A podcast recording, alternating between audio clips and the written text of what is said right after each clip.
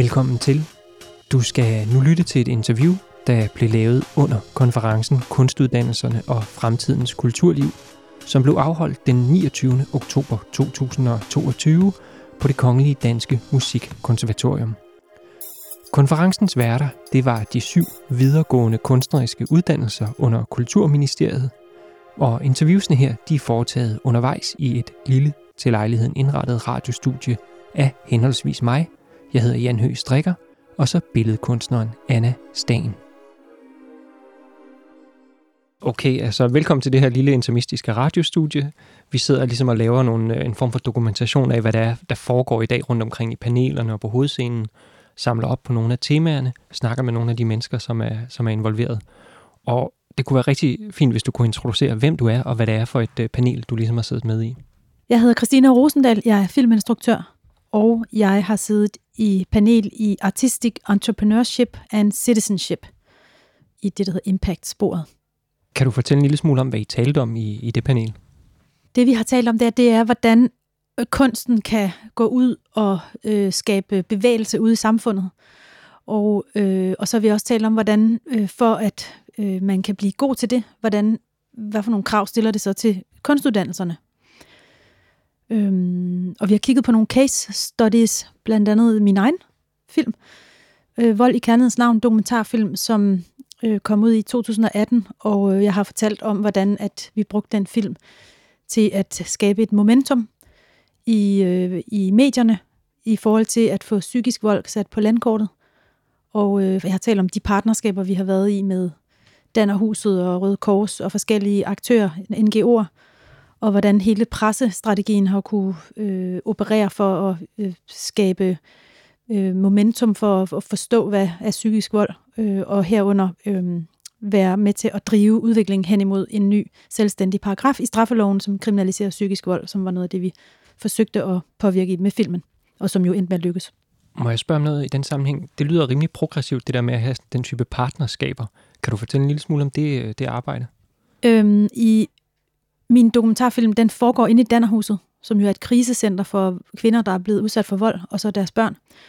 Og så man kan sige, det var jo det var den arena, filmen handlede i, så derfor var det jo en naturlig samarbejdspartner at entrere med. De har en kæmpe vidensafdeling, og de har en kommunikationsafdeling, så de har en masse specialiserede funktioner derinde, udover at være det her krisecenter.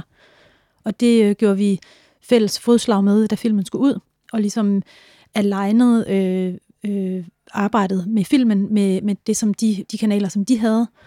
Herunder også at hjælpe med, at de kunne også hjælpe med det her med at formulere den lovtekst, altså fordi det var jo et langt træk, det her med at få den lovgivning formuleret rigtigt, og der bidrog Dannerhuset også med og ligesom at finde de folk, der kunne hjælpe med at skrive det her. Det er jo jura, det har jo intet med kunst at gøre det her, men det var jo noget jura.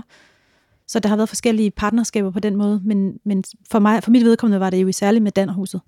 Og Dannerhuset så var så i partnerskab med Røde Kors omkring en stor konference i Nationalmuseet, som satte psykisk vold på dagsordenen og inviterede forskere fra England og Norge og fra Danmark selvfølgelig, politikere og sådan noget, så vi fik skabt sådan et lille møde for det her felt her. Hvordan adskiller den her proces sig fra, sådan, hvordan man normalt vil lave dokumentarfilm? Altså kan man sige, at det er sådan en omvendt proces? Jeg tror, at normalt så er man jo optaget af, at ens film skal få opmærksomhed, når den kommer ud. Enten den sælger billetter i biografen, eller den får en masse presse i forbindelse med en visning på tv.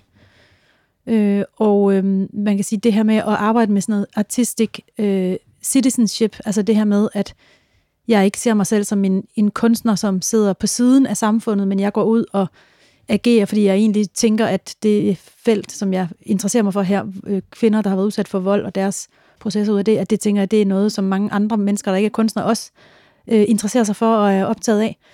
Og jeg går ud og ligesom og deler mit engagement med dem i et selvsærskilt projekt, så, hvor man normalt, når man skal ud med en film, så arbejder man jo med at lave presse og trailer og plakat, og så sidder man som instruktør og fortæller, hvad det var, man ville med filmen. Så gik jeg ud og stillede filmen til rådighed sammen med min producer, Sarah Stokmand, for nogen, som kunne bruge den til deres felt. Så man siger, man låner sit engagement ud til nogle andre, fordi vi alle sammen ved det samme. Jeg ved, du har arbejdet også med Filmskolen og de kunstneriske uddannelser. Hvordan kan man sådan implementere sådan den her idealisme eller det her mod eller den her interesse, hvordan kan man sådan fremme det her blik på at lave kunst i en, lad os sige, filmstuderende? Jeg tror, at idealismen, den har de alle sammen. Det tror jeg simpelthen er totalt indgroet. Det kan man ikke ligesom give dem. Det er der jo mange mennesker, der har noget idealisme, og også filmstuderende. Så jeg tror, det er jo mere noget med modet, og jeg tror, at mod, det får man jo ved, at man får kigget på nogle case studies. Jeg går meget op i at fortælle ned i detaljer, hvad det var, vi gjorde, så de kan planke den model, eller tage det af den, de synes, der kunne passe til dem. Så jeg er meget optaget af det der med at kigge på nogle andres praksis, og så lære af alle detaljerne af det, og så sige til dem, bare stjæl arme med ben, hvad I kan bruge af det, jeg siger. Og jeg tror, modet handler jo rigtig meget om, at også at møde en underviser, der siger sådan til dem, altså, og at tage den enkelte studerendes eget engagement og gøre det alvorligt og få udviklet nogle metoder, der passer til lige netop den person. Jeg tror, at jeg arbejder meget med at undervise metoder, og det her med netop det der med det skræddersyede metode til en person, fordi vi er jo alle sammen forskellige, og en person, der er meget genert, har brug for, at metoderne hjælper vedkommende ud af sin generthed, mens at nogen, der kan være meget overentusiastiske, skal jo udvikle nogle metoder, hvor at de ikke får taget engagementet fra alle de andre, men lige bakker lidt tilbage. Så det er meget forskelligt, alt efter personens type, hvad for en slags metode, man har brug for. Det her, det entreprenante, eller du sagde selv, nævnte begrebet artistic citizenship, kunstnerisk medborgerskab. Har du nogen holdning til, om det ligesom fylder nok i de kunstneriske uddannelser, vi har, eller om det burde fylde mere? Eller? Jeg tror, det skal fylde meget mere. Og jeg tror også, at kunsten kommer til at marginalisere sig selv, hvis man ikke gør det. Der er jo også et eller andet sådan, jeg ved ikke, der er sådan noget snobbet over det her med at tro, at så kommer man ind på en filmskole, og så er det noget meget, meget fint. Og vi sidder heroppe og kigger ned på samfundet, ikke? Altså, til at de studerende er nogle mennesker, som brænder for noget som mennesker, og ikke som filmskaber, men de har et ærne med verden, og så er film bare tilfældigvis det medie, de udkommer i. Men det er sådan set fuldstændig ligegyldigt, fordi de kunne også have gået på rytmekons eller kunstakademiet, men at man kigger måske også i rekrutteringen af de her kunstskoler på, hvad er det egentlig for et engagement, mennesker kommer med? Altså, hvad er det for et ærne, de har med verden, som de vil have ud i deres kunst? Også fordi så svært er det heller ikke at lave film. Altså, de fleste kan lære at lave film, vil jeg sige. Det er ikke rocket science, så det er hårdt og krævende alt muligt, men det er ikke noget, alle mennesker ikke kunne lære.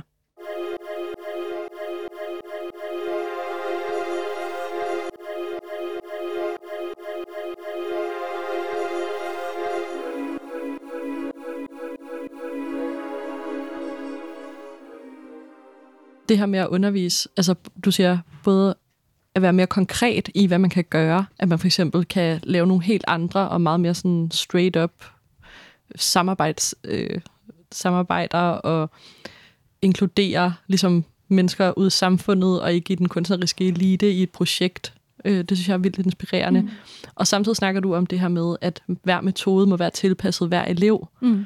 Så hvordan laver man den her mere idealistiske undervisning, samtidig med, at man sådan også ligesom tilgodeser, eller tager hensyn til de her særegne egoer, som kunstnere også kan være, eller som der måske er lidt tradition for på kunstneriske uddannelser. Ja, altså jeg tror, at egoet, det kan blive sådan lidt stigmatiserende. Altså det er jo, fordi det er jo også ret vigtigt, at vi har nogle personer, der kommer ind med noget personlighed og noget vilje til at og kæmpe processerne med at lave en film igennem, og herunder kommunikere den ud til omverdenen.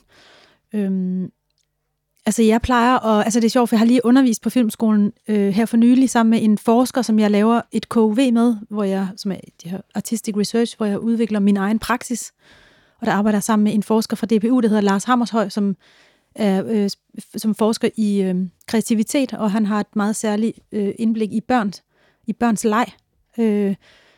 Han er også forskningskoordinator i det forskningsprojekt, der hedder Legekunst, som Nordea-fonden har støttet med 25 millioner, hvor man kigger på børns leg og i dagtilbud. Men vi har undervist, Lars Hammers og jeg, på filmskolen, og fordi en del af mit KV er også at udvikle et undervisningsformat, sådan så at jeg ikke er den eneste, der kan undervise i min metode. Det er der slet ikke nogen grund til, det vil alle mulige andre også kunne gøre. Men der fandt vi egentlig ud af, at der var en model, der fungerede meget godt, som var det her med at starte hver session med de der elever, med at bringe deres engagement op, så stille dem et spørgsmål omkring, det kunne være et kunstnerisk metode. Hvilken metode bruger du selv? Eller give et eksempel på den bedste kreative proces, du nogensinde har været i, hvor du ikke har været frustreret, men du har været inspirerende, og det har været fedt at samarbejde med de andre. Så bygger vi noget refleksion på det, som er noget teori fra kreativitetsteori, psykologi osv. Og jeg kan bidrage med noget filmfaglig feedback fra min aktivistiske praksis. Og dernæst så vender vi så tilbage til de studerendes egen udgangspunkt, som var det morgenen startede med, og så får de lov til at gendefinere deres egen metode, eller deres overvejelse omkring deres metode, ud fra det, vi har sagt. Men altid tage udgangspunkt i deres eget praksis, hver især, individuelt, så bygger vi noget mere generelt på, og så vender vi tilbage til det individuelle. Det virkede simpelthen ret godt. Det virkede meget engagerende, og jeg oplevede, at de havde mod på at gå ud og sætte sig på, jeg skal have lavet min metode. Det er vigtigt for, at jeg kan blive glad i mit arbejdsliv. Jeg vil gerne stille et opfølgende spørgsmål til det, fordi at, det kan godt være, at det handler lidt om det samme. Et KV-projekt, det er et kunstnerisk udviklingsvirksomhed, artistic research. Men hvad er det for en metode? Kan du fortælle en lille smule mere om din metode, som du udvikler her? Mit KV handler om at udvikle det, som jeg kalder for Rosendahl-metoden. Det er kun i mangel af et bedre ord. Men den hedder Rosendahl-metoden. Men det er en praksis, jeg har udøvet de sidste 8 år med mit filmhold, eller mine filmhold. Og det går ud på, det er et samskabelsesritual, hvor jeg inviterer mine kunstneriske A-funktioner, så det vil være klipperen, komponisten, fotografen, komponisten og lyddesigneren ind, og så stiller jeg dem 2 spørgsmål. Til mit materiale. Det kan være i helt tidlig udvikling, hvor jeg kun har en pitch, og så sidder jeg og bakser med et eller andet, jeg synes er en hurdle ved projektet, en eller anden barriere, et eller andet, der provokerer mig. Og så stiller jeg dem opgaven om, hvordan kunne det her problem blive løst? Så det kunne for eksempel være, lige nu sidder jeg og arbejder på en film, som har meget sådan en kammerspilsfornemmelse, og jeg har lyst til, at den skal have sådan en filmisk flyvehøjde. Så jeg spørger alle funktionerne, det her kammerspil, som har denne her pitch, hvordan kunne I på den mest radikale måde give det her filmisk flyvefornemmelse eller flyvehøjde? Og så er ritualet sådan her, at jeg hyrer folk i 2 dage til at sidde og løse problemet. Jeg plejer at stille 2 spørgsmål. Vi skal løse de der 2 opgaver, og når man så løser dem kun via et andet kunstnerisk praksis, det vil sige, at man kommer ikke og løser det ved at holde foredrag om en eller anden idé. Man kommer og viser noget, som skal være konkret. Man kommer med en rekvisit, et fotografi, et maleri, et stykke musik, en scene fra en anden film, et teaterstykke, en artikel fra New York Times, whatever, en ring, man har arvet fra sin mormor. Og så kuraterer man svaret ud fra den der konkrete ting. Og det gør man på æggeur rundt omkring et bord. Så får folk 1 kvarter på æggeur, og det går på skift. Og der er sådan nogle regler, man må ikke snakke om tingene undervejs, og heller ikke efter. Jeg prøver meget optaget det her med at eliminere meninger, men at vi er i gang med at skabe noget. Så meninger, de forstyrrer skabelsesprocessen, så det må man må ikke have nogen, man må ikke kommentere på hinandens, det var godt eller det var skidt. Det må man ikke.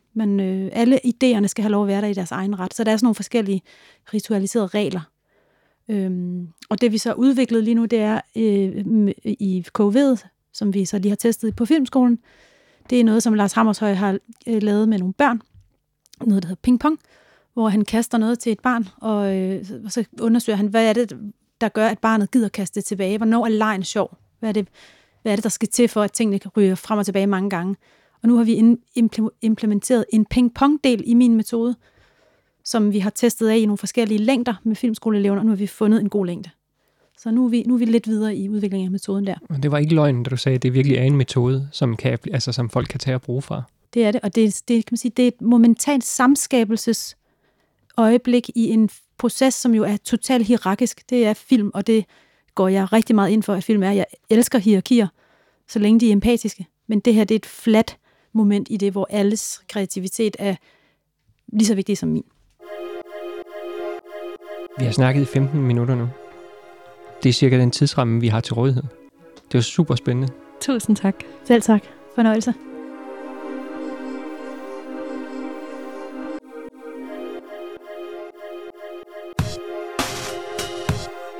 Du har lyttet til et interview, der blev lavet i forbindelse med konferencen Kunstuddannelserne og fremtidens kulturliv, der blev afholdt den 29. oktober 2022 på Det Kongelige Danske Musikkonservatorium. Du kan høre mange flere interviews og optagelser af panelsamtalerne fra konferencen i de øvrige episoder af den her podcast. Podcasten er i øvrigt udgivet af Kaki, Center for Anvendt Kunstnerisk Innovation, der er et fælles videnscenter for de 7 videregående kunstneriske uddannelser under Kulturministeriet.